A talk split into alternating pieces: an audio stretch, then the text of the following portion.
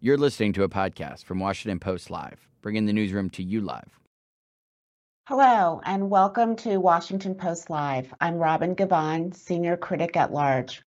Joining me today is the CEO of Tapestry, Joanne Crevoiserat. Sorry about that. I'll say it again. Joanne Crevoiserat. Uh, she is the chairman of the New York-based Tapestry, which includes Stuart Weitzman, Coach, and Kate Spade. Joanne, thank you so much for joining me. And pardon that slip up over your last name. No worries, Robin. I've I've heard it all before. I married that name over 33 years ago, so uh, I'm used to it. But it's great to be here with you. Thank you for having me. Before we get started, I just want to remind everyone that we'd love to hear from you. So please, uh, you can um, send us your comments and questions by tweeting uh, at Post Live, and hopefully we'll be able to even get to a couple of your questions. So, Joanne, I wanted to uh, start uh, sort of a couple years back at the beginning of the pandemic. Uh, you were originally the CFO uh, beginning in August of 2019, and then you became the, the CEO. And it it often seems like uh, women ascend to the top job just as uh, businesses are experiencing some kind of peril. So I'm curious to know what were the initial uh, thoughts, reactions as you realized uh, what the pandemic meant for business? Well, it was an interesting time. And I would say Tapestry as an executive team, we were in the process of preparing for change and transformation. When I joined, as you mentioned, in 2019 as the CFO, we recognized as an executive team the need for us to change the way we did business so that we could amplify and accelerate our performance behind all three of our brands Coach, Kate Spade, and Stuart Weitzman. And so, as we thought about that, even pre pandemic, we said, you know, we want to be ready to do business in what we called at the time the new world of retailing. And that world to us looked like a world where consumer trends were changing much faster. The speed of change was happening faster and faster. Um, that consumers were more digitally connected, and there was much more innovation in terms of data and analytics in our space. And we had an infrastructure that we knew we could rely on and, and use and leverage more to connect with consumers. And that environment required us to be more responsive as an organization. So we were focused on harnessing the power of our organization, the power of our capabilities to to move faster. And to your point, that the pandemic only amplified those those trends. The consumer was changing rapidly through the uh, through the pandemic, both with the social unrest as well as the changes to their shopping behaviors, being more digital um, and and wanting to be more connected to brands whose values they shared. So um, a lot of the work we had done early in the pandemic was preparing us actually to perform in the pandemic and even more importantly perform now that we're coming out of the pandemic and meeting consumers in new places you you mentioned the speed at which fashion is changing and how that affects the retail environment. I mean, the pressures for that kind of change. I mean, do you look towards uh, fast fashion? Are you looking at social media? I mean, what are the the factors that are really causing that incredible speed up? Well, you know, our, our focus is to stay close to our consumers. And, you know, what we're seeing is values really matter. And one of the things that we have done over the past three years is really get focused on the values of each of our brands and get become more clear in how we communicate the values of the brand. That's that's been one um, part of the transformation. So communicating what and how you communicate with consumers has become so much more important. Um, and then as you stay close to consumers, the things they value and what they're looking for from a brand in terms of product. We've gone through incredible transformation over the last couple of years in just how the consumer's thinking about casualization and now how they're thinking about re-engaging with the real world. And in order to perform as a fashion brand, you have to be close to the consumer and stay ahead of that prefer- those preferences and be able to bring the creativity that we all bring to our business um, into product and innovation in product that the consumer will really value and, and that will be part of their life.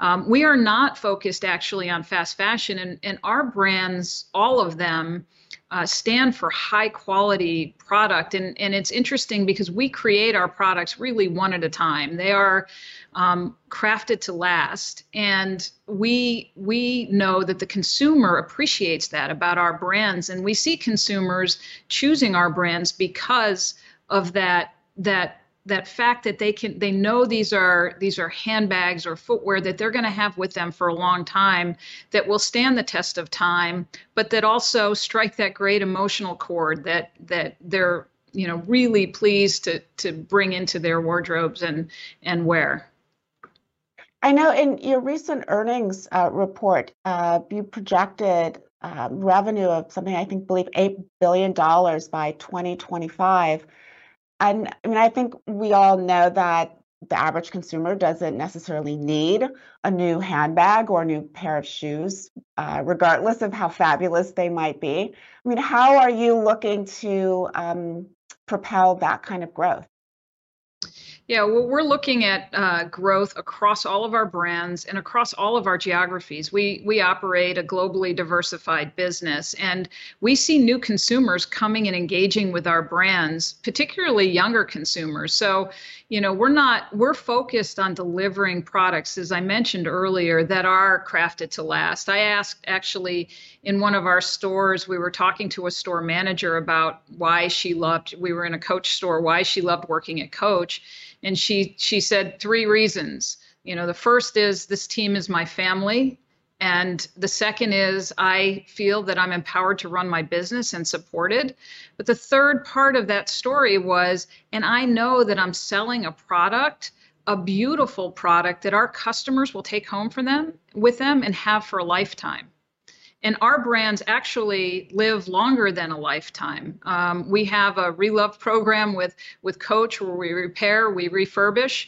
Um, so we're putting product in the marketplace that is, to, to my earlier point, crafted to last. But we're also introducing this to more consumers around the globe and increasingly a younger consumer who cares and aligns with the values of our product. Um, and again, uh, those are products that those customers can wear confidently uh, forever.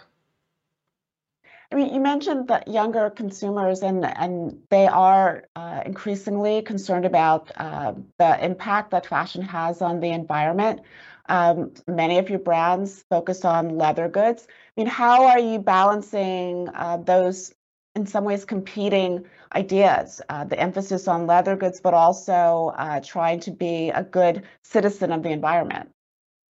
Yeah, our our business is you know, our so what we call our social fabric has been part of our business uh, from the beginning, and our social fabric uh, talks about um, our focus on our people um, the planet and our communities. And we we are executing our ESG initiatives really as part of the fabric of our business. It's it's so important. I'm, I'm sorry, for- Joanne. Could you ESG? What what does that stand for? Environmental, social, and governance. Um, sorry about that. I, I, hate to use terminology, but but that is the that is the bucket that many investors actually ask us about, and and it, it is about sustainability and and how we think about it. And as I mentioned, we have three pillars to our sustainability uh, programs that have to be part of the fabric of who we are as a company.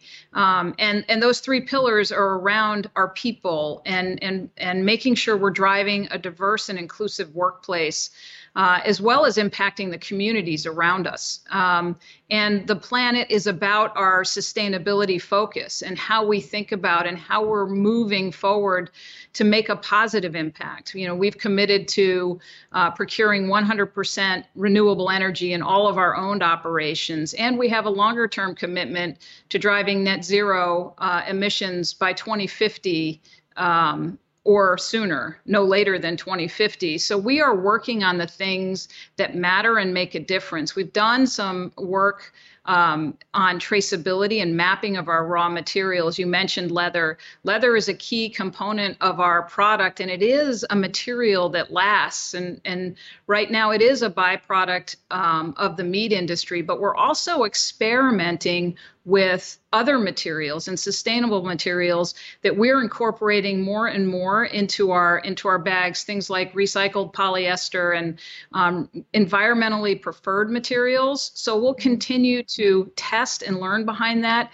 Um, we're aggressively moving in that direction and we're staying importantly in touch with what our consumers are looking for from us and and that's our focus. We want to make sure we're managing our business in a sustainable way. It matters for frankly risk management in the supply chain but it also matters because we want to do the right thing for the for the environment for our planet and we want to stay close to our consumers and deliver goods that they expect which are high quality long lasting goods that they can be proud to wear um, you mentioned the the supply chain, and you know that is certainly something that is top of mind for anyone in um, in manufacturing production. I mean, how is that? Um, how are you dealing with the supply chain now, uh, particularly uh, with the zero COVID policy in China?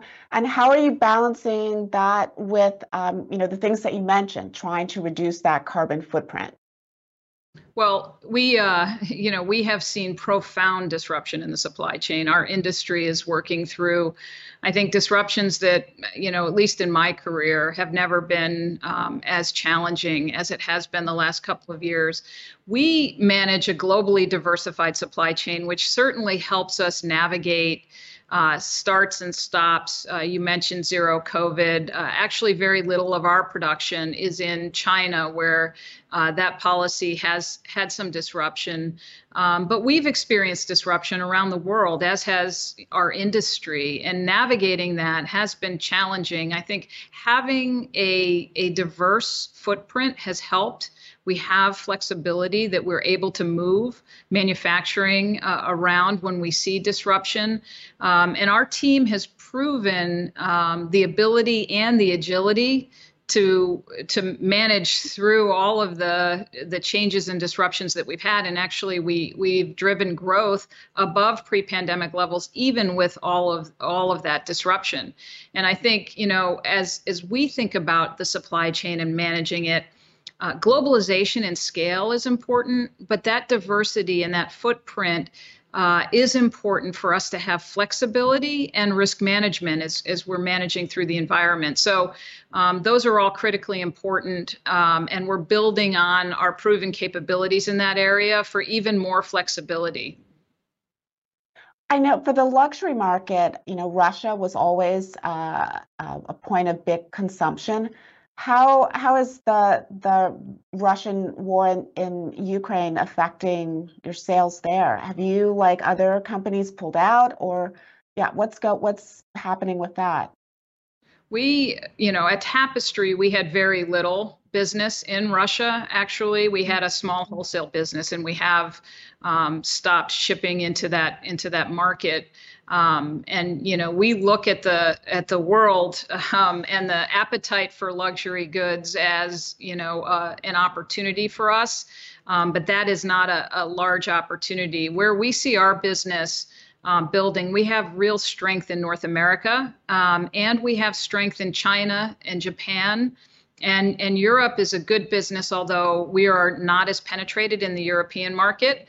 Um, and so, you know, we have a lot of confidence in our ability to continue to drive growth, particularly in the luxury goods market in North America, in our key markets of North America and China.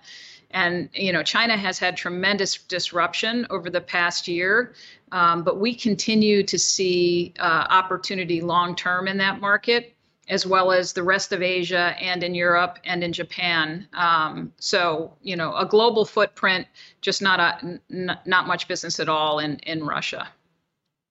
You know, you mentioned Europe. I've always been curious that um, you know American luxury brands uh, don't usually have an enormous footprint in Europe, and I, I'm wondering if there are particular cultural reasons, traditional reasons why that might be the case? I mean, Europe is sort of known as, uh, you know, the ground zero for a lot of luxury fashion businesses.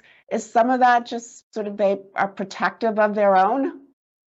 um, I, I, you know, that's an interesting question. You know, what we see in Europe, we've learned a lot actually over the last few years with the disruption. It's been an opportunity for us to really learn about our business. Um, you know, we had a pretty big uh, tourist business in in Europe.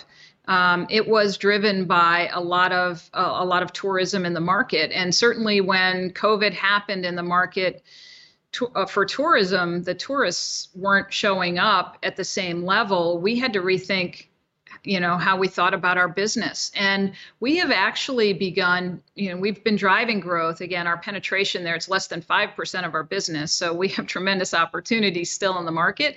But we've begun driving significant growth um, as we've leaned into talking to a domestic consumer. And if you think about our products, our products represent tremendous value in the marketplace compared to the traditional European luxury players who have, you know, continued to take price up.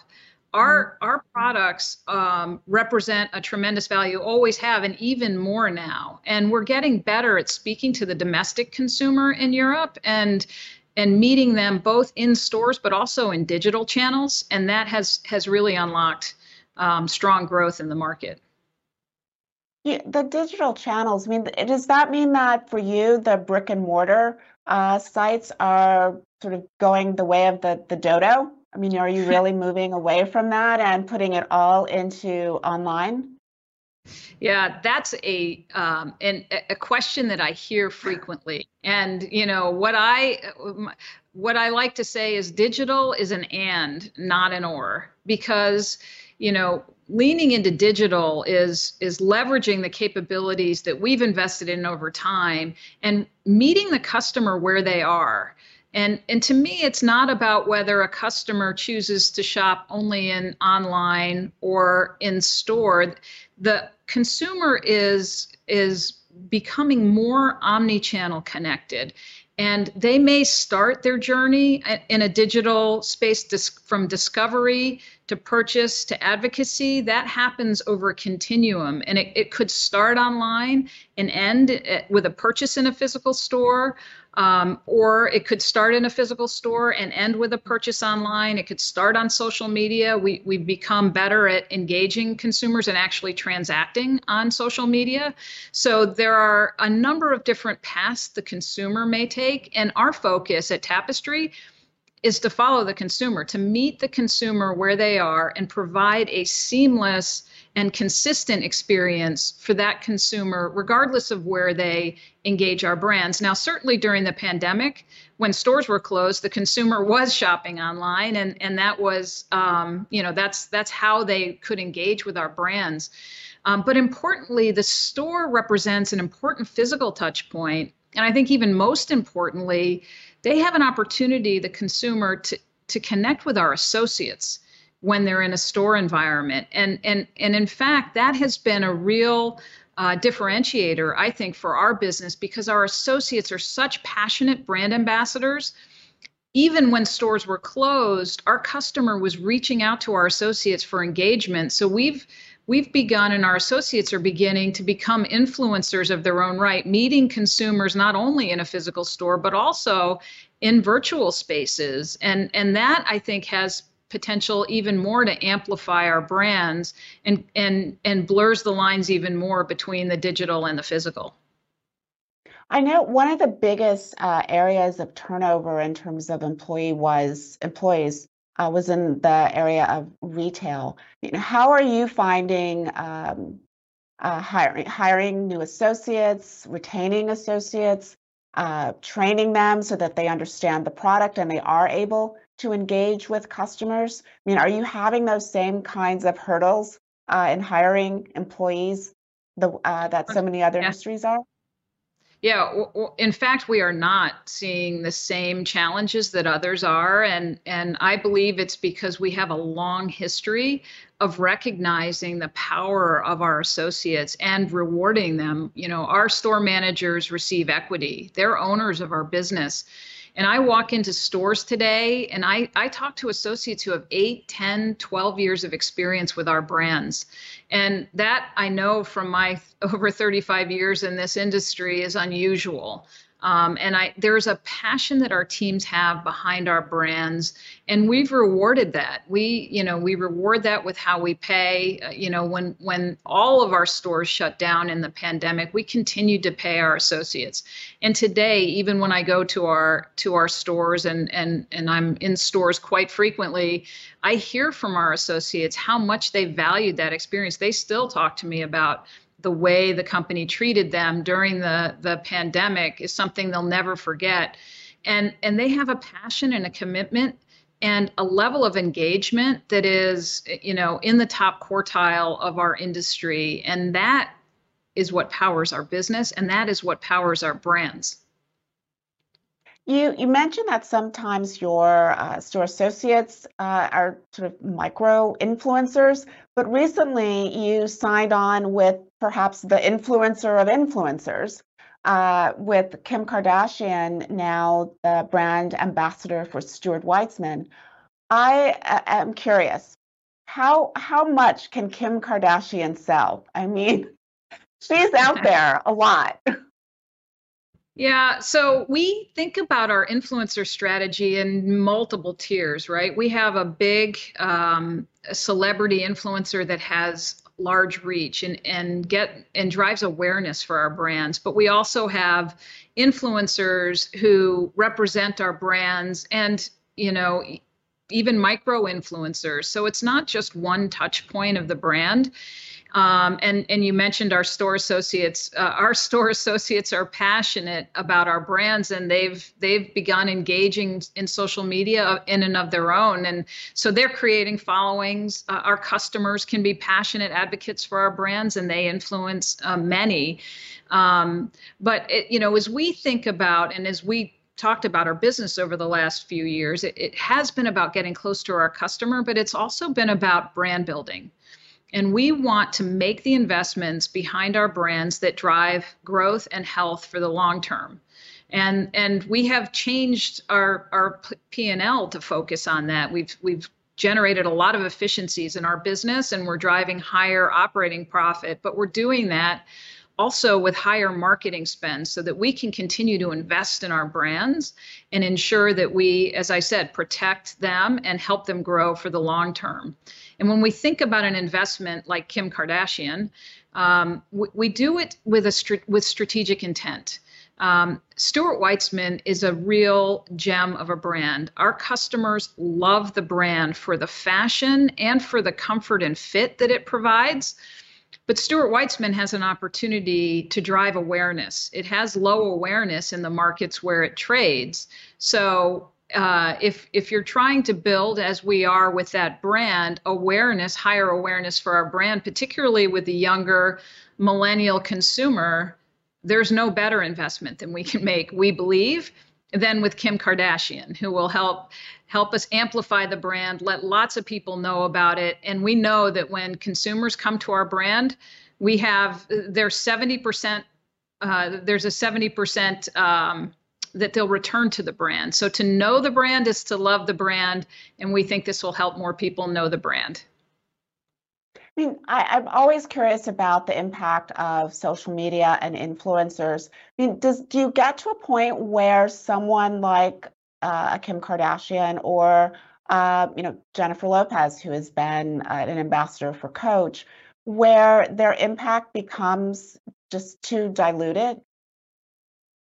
Well, authenticity is important uh, as it relates to influencers and the customer today. And the customer understands when uh, a brand is authentically showing up in their feed. So it is important for us to find influencers who authentically connect with our brands. And Jennifer Lopez authentically connects with coach has been part of the coach story for decades honestly from from her video back in the 80s um, till all the way through today. She's very authentic, New York um, celebrity, yes, but authentic to coach. And, and I think that's why it works. She also speaks to multiple generations and multiple ages.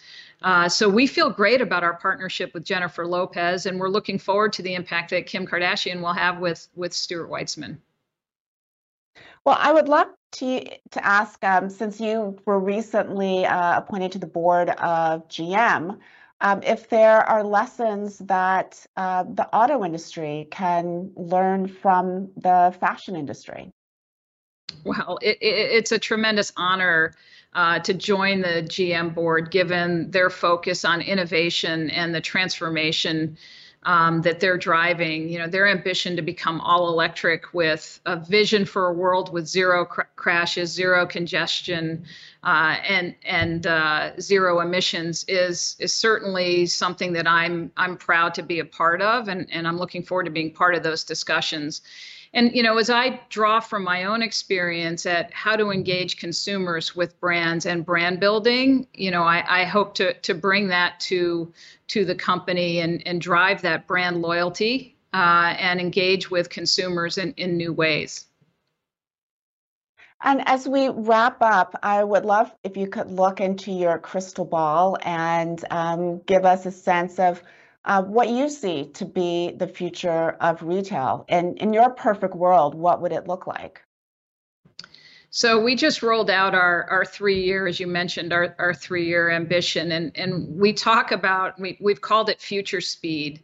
Um, and, and what I see happening is consumer trends moving faster and faster. And uh, to win in retail and to win in fashion, I, I, believe that we have to stay close to our consumer and we have to move with agility to drive innovation at every touch point of our, our brands. And we've engineered our organization to be able to deliver for our consumers wherever and however they choose to engage with our brands. That's whether it be in a digital space or a physical space um, and to really talk about the purpose and the drivers behind our company as Tapestry, as well as each of our brands, because that is how consumers emotionally connect with brands. And that's our focus at Tapestry, and we're, we're looking forward to making it happen. Well, I very much appreciate your time today, Joanne. That's all the time that we unfortunately have. Um, so thank you very much for being with us. Thank you, Robin. A real pleasure. Thanks for listening. For more information on our upcoming programs, go to WashingtonPostLive.com.